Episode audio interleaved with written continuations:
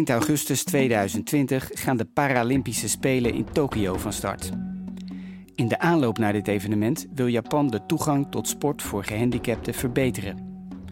Daarom is de Japan Sport Council een samenwerking aangegaan met de Nederlandse sportkoepel NOC-NSF om te leren van de ervaringen in Nederland. Drie deelgemeentes van Tokio doen ook mee. Dit project heet Game Changer en het wordt geleid door de enthousiaste expert Rita van Driel. Het uiteindelijke doel is om via sport gehandicapten meer deel te laten nemen aan de Japanse samenleving.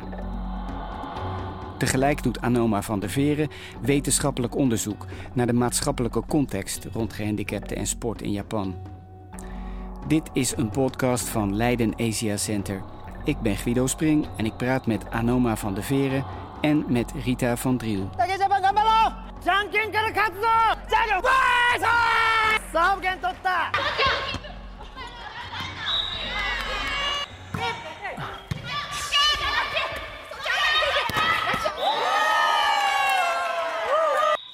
ben Rita van Driel. Ik werk bij NOC-NSF aan het Game Changer project in Tokio. En uh, ik werk al uh, hmm, bijna 25 jaar in de gehandicaptensport. Ja. Dus het is heel mooi om uh, te kijken wat ik in al die jaren in Nederland heb geleerd en ervaring mee op heb gedaan. Of ik dat kan toepassen in een heel andere context en een heel andere cultuur en een ander land. Dus vandaar mijn betrokkenheid bij het Game Changer project. Laten we even inzoomen op dat project. Wat houdt het in en hoe is het tot stand gekomen? Het is een, uh, een, zoals wij het noemen, een social inclusion project. Dus we proberen met sport, in dit geval met parasport, met gehandicaptensport, uh, een verandering. Uh, dat gebruiken we als middel om mensen met een handicap meer te laten participeren in sport en daarmee ook in de maatschappij. En als NOC-NSF willen we graag iets terugdoen voor de stad die de Spelen, hè, de Olympische en de Paralympische Spelen organiseert. Dus we zijn met hen, uh, met Tokio, in gesprek gegaan. Van goh, waar zouden we als Nederland jullie nou het beste mee kunnen helpen? En toen kwam gehandicaptensport daaruit, omdat zij wel zien dat er nog heel veel meer kan. En zij zien Nederland ook wel als het grote voorbeeld op het gebied van gehandicaptensport. Juist omdat wij in Nederland dat allemaal zoveel mogelijk integreren. met de reguliere sport? Met de reguliere sport, ja. En dat is echt een groot verschil ten opzichte van veel landen, maar ook ten opzichte van uh, Japan. Ja. En ze willen heel graag van ons leren hoe dat dan werkt. Ja. En uh, ja, met uiteindelijk als doel dat er meer mensen met een handicap uh, in beweging komen. Er is al veel gebeurd. Uh, er gebeurt nu al veel in de aanloop daar naartoe.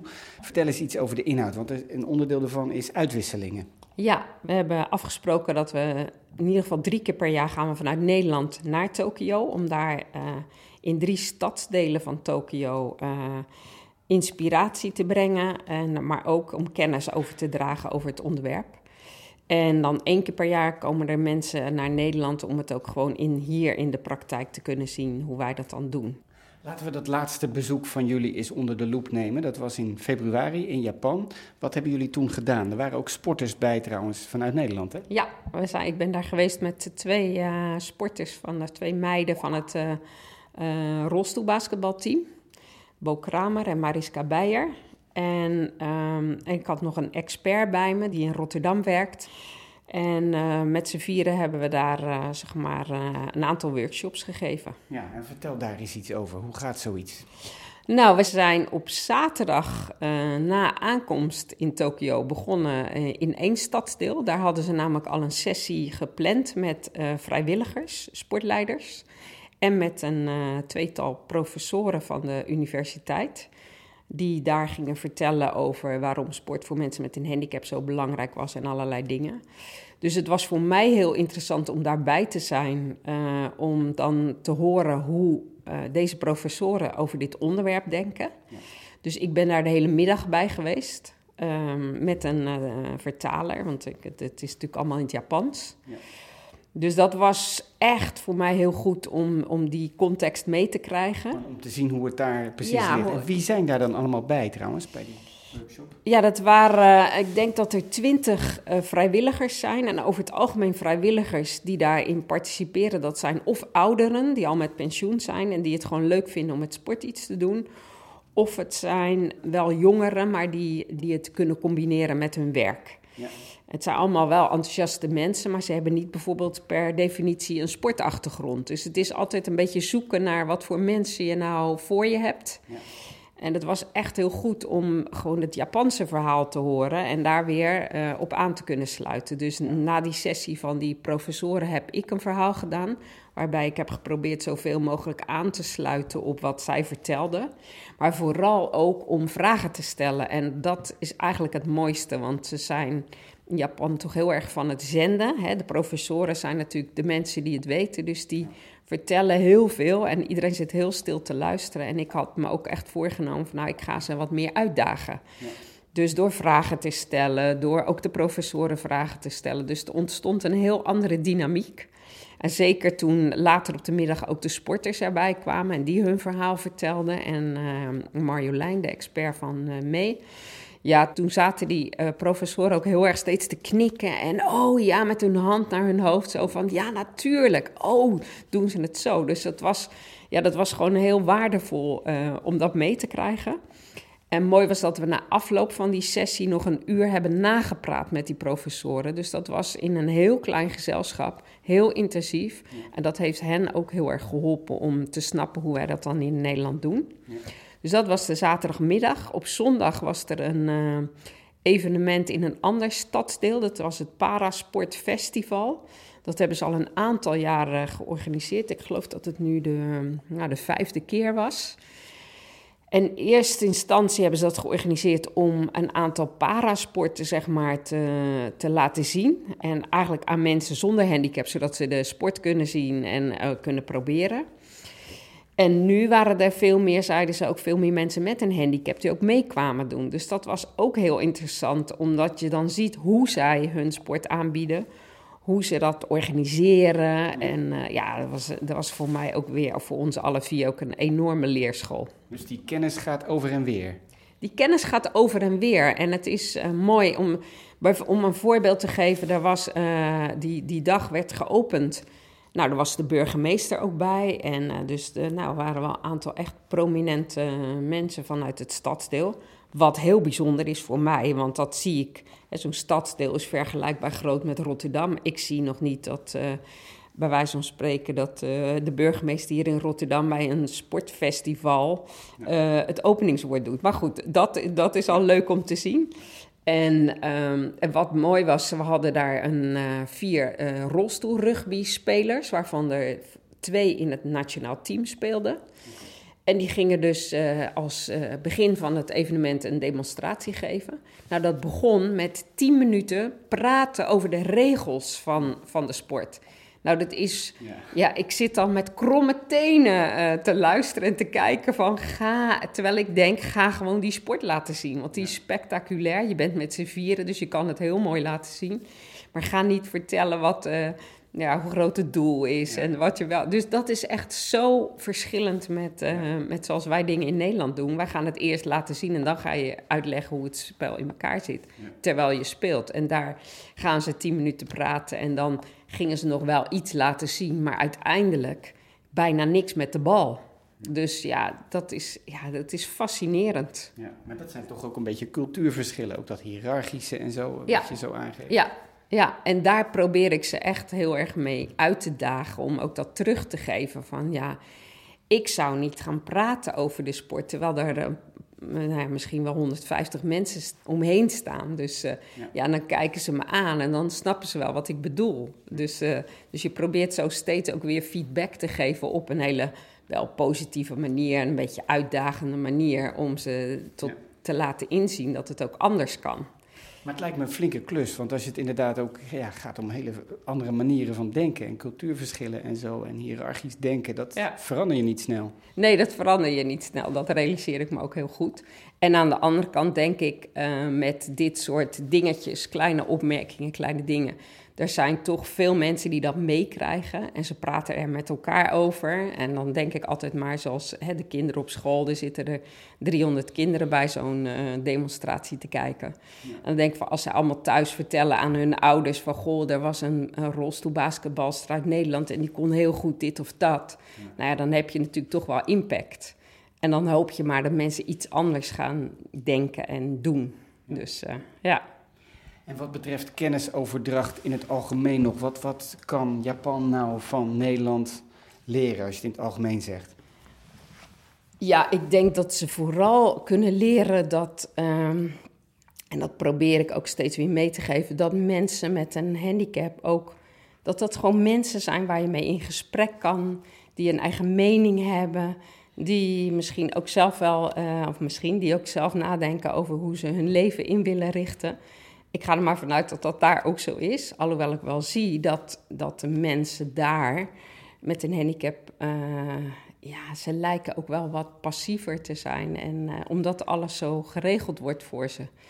Um, dus ja, dat is wat mij betreft het belangrijkste. Dat, dat ze steeds proberen te bedenken van Um, ja, ook iemand met een handicap wil zijn eigen leven leiden. Dus die wil zelf kunnen bepalen van ik wil aan sport doen of ik wil bewegen, waar kan ik het doen? Ja. En ja, dat is niet anders hier in Nederland dan dat ik wil gaan sporten of bewegen. Maar ja, daar is dat nog wel echt heel anders. Dus ik hoop dat ze dat een beetje en heb je daar een voorbeeld van, van waar het dan nog niet goed gaat? Want de mensen willen wel helpen, dus het is, niet, het is geen onwil of zo.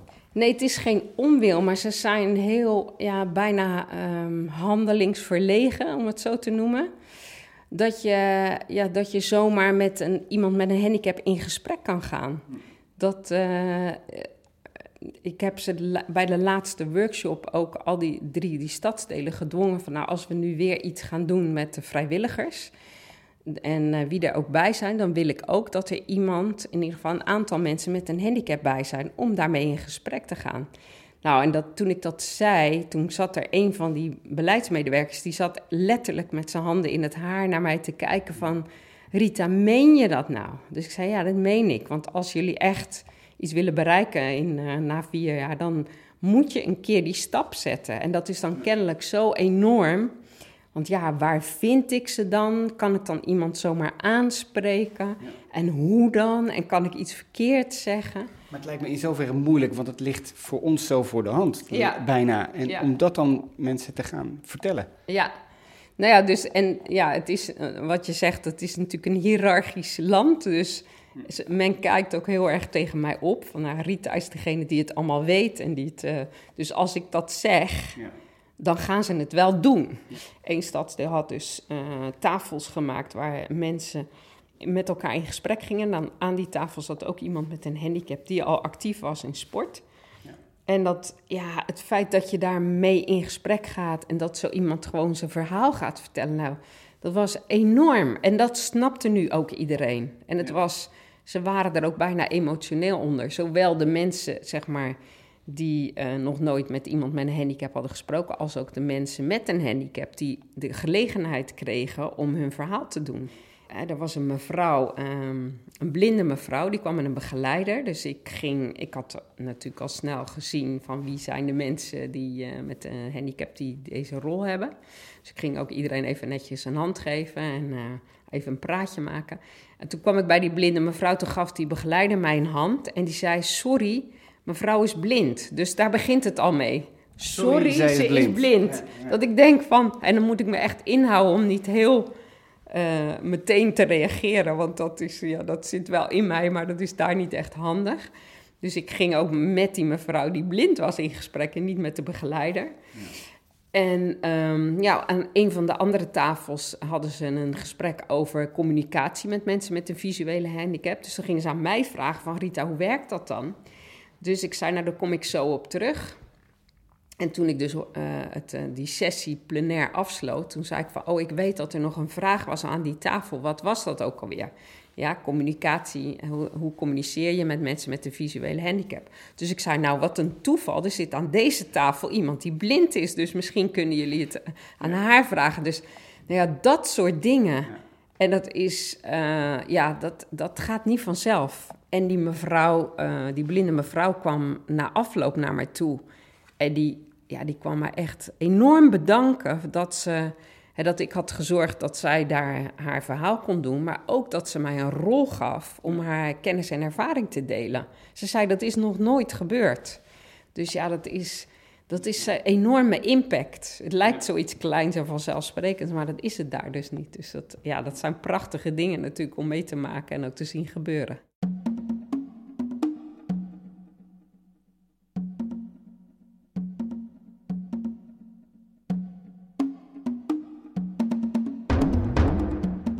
Tijdens het Game Changer project doet Japanoloog Anoma van der Veren wetenschappelijk onderzoek voor het Leiden Asia Center naar mensen met een beperking en sport. Hij onderzoekt onder meer het overheidsbeleid in Japan.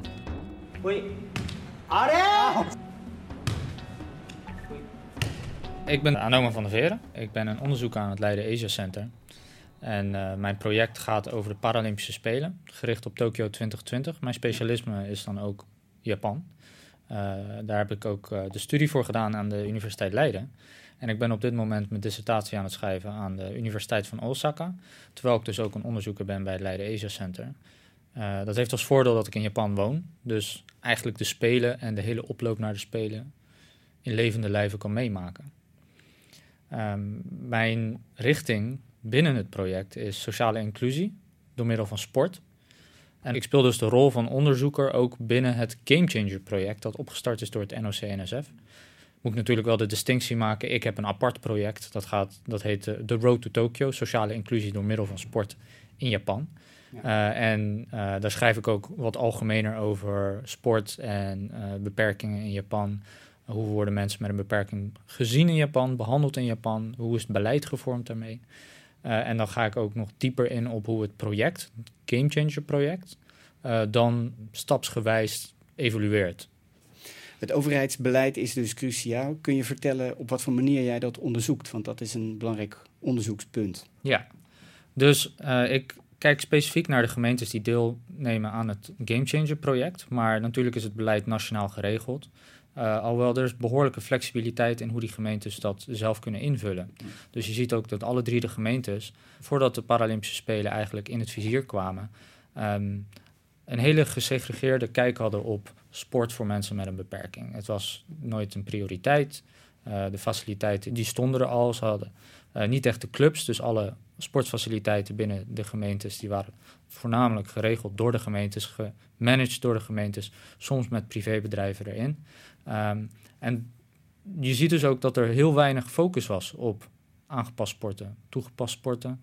Uh, of gewoon sport faciliteren voor mensen met een beperking, wat voor beperking dan ook.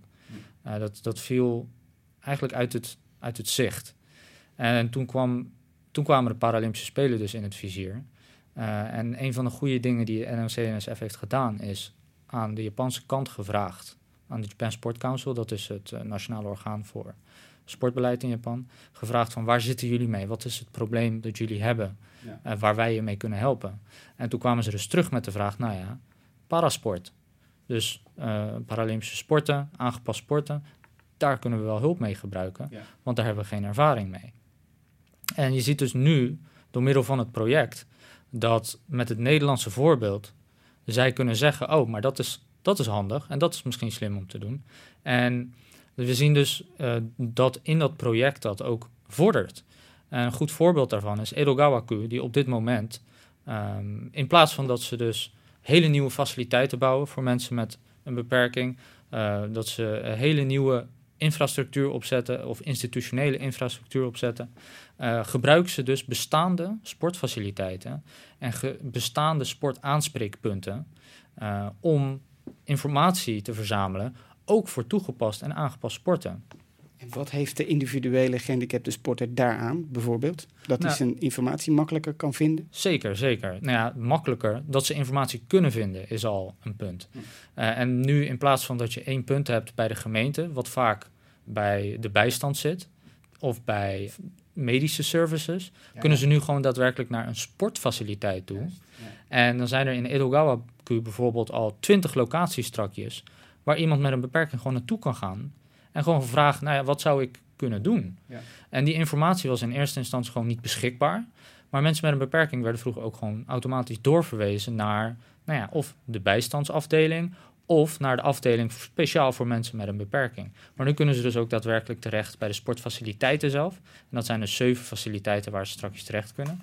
En dan hebben ze consultants waar ze op 20 verschillende locaties dus terecht kunnen komen. En het wordt niet apart getrokken van sport. Het wordt onderdeel van de consultants baan om ook aangepast sporten aan te bieden. Ja.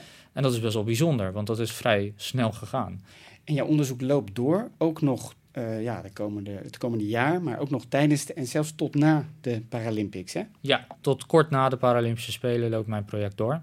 Dus ik blijf dat in de gaten houden, ook tijdens de Paralympische Spelen. En kun je dan veranderingen ook al meten? Is dat de bedoeling na de Paralympics? Of er iets veranderd is? Uh, het is iets te kort op de Paralympische Spelen voor mij om echt langdurige uh, veranderingen te kunnen meten. Hm. Wat ik wel kan inzien is als er beleid veranderd is. Het beleid kan je niet zomaar even aanpassen natuurlijk. Dan moet je indienen, moet je goedkeuring voor krijgen, dan moet ja. budget voor vrijkomen. Uh, dus ik kan wel al kijken naar wat voor beleid is er al geïmplementeerd uh, door middel van het project en misschien ook in de rest van het land en die vergelijking trekken van ja. Nou ja, hoe is de Paralympische Spelen dan van invloed geweest op die beleidsmakers zelf en hun beslissingsproces. Ja. En ik denk dat mijn wetenschappelijke bijdrage in dit geval is hoe kan je dus uh, die nalatenschap verankeren in beleid. Want beleid, dat wist je niet zomaar. En dat heeft altijd effect het moment dat het in werking is getreden. Dat als je dat zomaar terugtrekt en mensen hebben daar voordelen aan, nou, dan krijg je natuurlijk dat terug te horen. Ja. Zeker in democratische samenlevingen zoals in Japan. Um, en um, ik denk dus dat mijn wetenschappelijke bijdrage in dit geval is misschien een nieuw perspectief geven op wat mogelijk is qua nalatenschap uh, bij de Paralympische Spelen.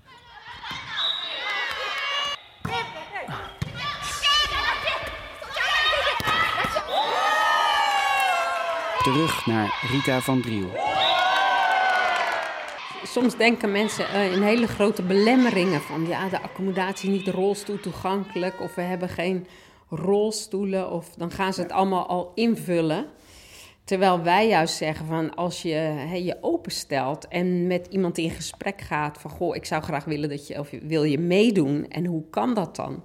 Dat je soms met hele simpele dingen uh, dat kan bereiken. Dus uh, bijvoorbeeld als je een ticketje doet en uh, er is iemand die wat moeilijker loopt, ja, die kan nooit de, bij wijze van spreken de kinderen in, in zijn buurt bijhouden. Dus dan kan je met bijvoorbeeld zo'n soort isolatiepijp die je om een buis doet, als je daar een meter van zo'n pijp hebt, dan kun je gewoon een, bij wijze van spreken je arm verlengen en kan je makkelijker tikken. Dus dat soort simpele dingen. Dus we hadden ook allemaal um, van dat soort materiaal bij ons om te laten zien dat het soms ook gewoon heel makkelijk is om iemand mee te laten doen. Ja. Dat zijn enorme eye-openers. En we hadden ook een mooi, mooi voorbeeld met het rolstoelbasketbal. Um, dat was een, uh, een groep van, ik denk iets van 300 kinderen van drie verschillende scholen. Maar dat waren allemaal kinderen zonder handicap. Maar er was één jongetje die op een van die scholen zat, die in een rolstoel zat. Best wel um, zwaar gehandicapt. Maar heel, je zag aan zijn koppie dat hij het allemaal prima kon volgen. En, uh, maar die zat echt helemaal aan de zijkant van de groep. Dus niet tussen de kinderen, maar naast de kinderen met een eigen begeleider. En um, ja, toen gingen ze ook uh, rolstoel basketbal spelen. Dus ik dacht, ja, dat, ik ga dat ventje erbij halen. Dus ik daagde hem uit om een beetje dichterbij te komen. Hij kon ook een paar woordjes Engels praten. Dus je zag gewoon in zijn gezicht wel het een en ander gebeuren. Maar die begeleider was heel erg van, oh ja, dat kan niet. En, uh, dus ik zei, ja, wil je meedoen? Ja, ja, ja, dat kon natuurlijk niet, want, want het, was, ja, het was een klein jochie. Ook klein qua postuur. Ja. En uh, die basket is best wel hoog. Zo'n basketbal is best wel zwaar. Dus ik zei tegen die gymleraar: ik wil, een ik wil volleyballen hebben. Dus nee, maar het is basketbal. Ik zeg ja, maar ik wil volleyballen hebben. Dus Zodat hij het wel kan. Uh, ja, ja, dus, dus die, je zag de totale verwarring van wat gaat ze nu doen. Dus uiteindelijk kwam er wel een zak met volleyballen. En toen gaf ik dat ventje een volleybal, want die is natuurlijk veel lichter. Ja. En toen kon hij hem er wel ingooien. Maar het mooie was dat daardoor de kinderen die, die ook heel veel moeite hadden met die zware basketbal, die gingen dus vervolgens allemaal met een volleybal. Ja. En die hadden allemaal succes omdat ze in de basket konden gooien. Ze konden veel beter de oefening meedoen. Dus dat zijn van die simpele dingen. Daar, door ander materiaal te gebruiken, dat je gewoon iedereen mee kan doen. Maar dat, ja, dan zie je echt iets gebeuren ook bij die gymleraren. Van ja, maar basketbal doe je met een basketbal. En niet met een volleybal. Ja, ja nou ja, dat soort dingen. Mensen hebben te maken vaak met welzijnsorganisaties, met revalidatie. Sport komt daarbij. Dat zijn toch een beetje gescheiden werelden, begrijp ik. Ja, dat klopt. Ja, maar eigenlijk is het wel van groot belang dat ze elkaar uh, leren kennen en dat ze meer met elkaar gaan doen. Dus uh, we zijn begonnen met de beleidsmedewerkers van sport, die over sport gaan uh, in gesprek. Maar op een bepaald moment heb je dan aanbod en ga je dingen regelen. Maar als er dan, ja, wie gaat er dan vervolgens gebruik van maken? Dus dan is het wel belangrijk dat je met, met welzijnspartijen die het directe contact met mensen met een handicap hebben, dat die erbij betrokken worden. Dat ze in ieder geval van elkaar weten wat, wat doen wij en wat doe jij en hoe kunnen we elkaar vinden. En hetzelfde geldt ook voor onderwijs. Want uh, ja, de kinderen die op het speciaal onderwijs zitten, of soms kinderen die in het regulier onderwijs zitten, het is handig als die ook weten wat voor sportbeleid ontwikkeld wordt, zodat ze ook mee kunnen doen aan de activiteiten. En anderzijds kunnen ze ook leren van elkaar. Want uh, kijk, als die welzijnsmedewerkers zich wat meer bewust worden wat sport kan betekenen voor mensen, dan kunnen zij daar ook meer promotie voor maken. En anderzijds kunnen de mensen vanuit sport weer leren van hoe kun je omgaan of beter omgaan met mensen met een handicap. Dus ze hebben veel, veel aan elkaar. Ik weet niet of dat aan de orde is, maar Japan is natuurlijk ook het land van de technologie en van de robots. Zou robots, robotisering op de een of andere manier nog kunnen helpen in de emancipatie van de gehandicapte sport? Ja, wat ik wel zie, de voorbeelden die ik zie, is wel dat er robots worden ingezet voor dingen en die dan bediend worden door mensen met een handicap.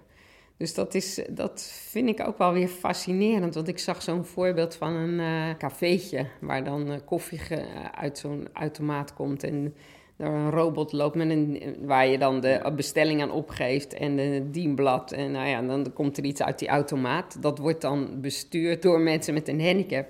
En dan denk ik van ja, is mooi, maar het zou voor de mensen met een handicap veel beter zijn als die zelf met dat dienblad en die interactie met de mensen hebben om, uh, om die koffie te bestellen en zo. Dus, dus dat is wat ik weet. Um, kijk, de technologie, ze zijn ook wel bezig met, met hulpmiddelen, sporthulpmiddelen, waar natuurlijk wel. Uh, ja, ook wel voorbeelden van zijn in, uh, in Tokio, waar ze bijvoorbeeld van die blades, die, die sportprotheses, ja uitlenen, een soort bibliotheekachtig iets voor sportprotheses. Dat is wel weer heel interessant en alweer net ietsje verder dan wat we hier in Nederland doen. Dus uh, daar kunnen wij ook wel weer van leren. Ja. Maar verder weet ik het eerlijk gezegd niet. Kun je nog in het kort vertellen waar het project nu staat? Nou ja, we zijn qua tijd halverwege. En we hebben gezegd, um, naast dat we natuurlijk gewoon inspireren met, met, uh, met de sporters en de dingen die we doen, willen we ook echt wel graag dat er uh, over twee jaar, als het project is afgelopen, dat er in die stadsdelen ook echt een structuur is ontstaan waar als mensen met een handicap willen bewegen, waar ze ook op terug kunnen vallen. Dus, uh, en dat is iets wat we in Nederland al, uh, nou ja, wat we eigenlijk nu in Nederland in het hele land hebben, zo'n structuur. Dus waar je samenwerkt in een stad, zeg maar van omvang Rotterdam, is dat gewoon stadsgrootte. maar je hebt heel veel plekken waar je met kleinere gemeenten of dorpen samenwerkt om te zorgen dat er zoveel mogelijk aanbod is voor mensen met allerlei uh, beperkingen. Ja, dus vraag en aanbod bij elkaar brengen. Ja, precies. Dus, uh, want dat is het lastigste. Want, uh, en dat is, dat is eigenlijk overal hetzelfde probleem of de uitdaging van ja, er zijn mensen die willen bewegen, maar die hebben geen idee wat er past bij hun mogelijkheden. En als ze het al weten van waar kan je het dan doen, en uh, ja, ga je daar dan alleen naartoe? Dat zijn allemaal best wel stappen en best wel ook spannend. Dus uh, in Nederland hebben we daar een hele structuur voor ontwikkeld, hebben we ook heel veel ervaring mee. En dat wil ik eigenlijk, dat ben ik nu aan het implementeren ook in Japan, in Tokio. Ja. En uh, we hebben nu echt, we volgen eigenlijk dat proces wat we in Nederland ook gevolgd hebben. Dus we zijn ergens halverwege nu. Ja. Wat ze nu in de stadsdelen aan het doen zijn, is ook echt mensen, eh, zijn ze aan het zoeken die die rol als een soort verbinder tussen de vraag en het aanbod kunnen gaan spelen. Ja. Dus, en het doel is dat we in uh, 2020 dat daar een blijvende structuur is waar ze ook mee verder kunnen. Dus ja. Uh, ja, ik ben wel onder de indruk wat ze toch al voor elkaar hebben. En hoe snel dat toch gaat. Ja. Hoe kan dat wetenschappelijk onderzoek hier nou bij helpen? Ja, ik, wat, wat het wetenschappelijk onderzoek is natuurlijk mooi, omdat er toch uh, vanuit de theoretische onderbouwing en hoe de cultuur en uh, nou ja, er is natuurlijk best wel onderzoek naar gedaan hoe dingen in Japan werken en in, op andere plekken in de wereld. Dus dat, dat helpt natuurlijk om dat te onderbouwen en te toetsen aan wat wij doen. En wat het vooral interessant is, denk ik, met, met deze onderzoeker, met Anoma, dat hij ook de taal spreekt. Ja. En dat helpt enorm om te zien wat voor impact we nou maken. Want, want ja, ik vertel mijn verhaal in het Engels. Het wordt vertaald door mensen die soms geen idee hebben waar het over gaat. Soms ook de woorden niet kennen die, die ik noem. En ja, en dan is de vraag hoe het vertaald wordt. Dus dat heeft best wel invloed op wat er uiteindelijk bereikt wordt. Dus dat is, uh, ja, dat is wel echt een hele belangrijke factor. Ja. Om uh, zo nu en dan ook even te horen van... nou, dit kun je beter nog een keer herhalen of anders vertellen. Ja. En, en ja, Anoma hoort natuurlijk ook hoe zij er met elkaar over praten. Dat is natuurlijk ook heel waardevol. Ja, dat krijg ik niet mee. Ja. Dus, uh, dus dat is wel belangrijk. Ja, dus dat heeft ook echt een toegevoegde waarde. Ja, zeker. Ja, dat is, het is zeker van toegevoegde waarde, ja. Dit was een podcast over de Paralympische Spelen in 2020 in Tokio door Guido Spring voor Leiden Asia Center. Techniek Rob Gerritsen. Met dank aan Anoma van de Veren en Rita van Driel.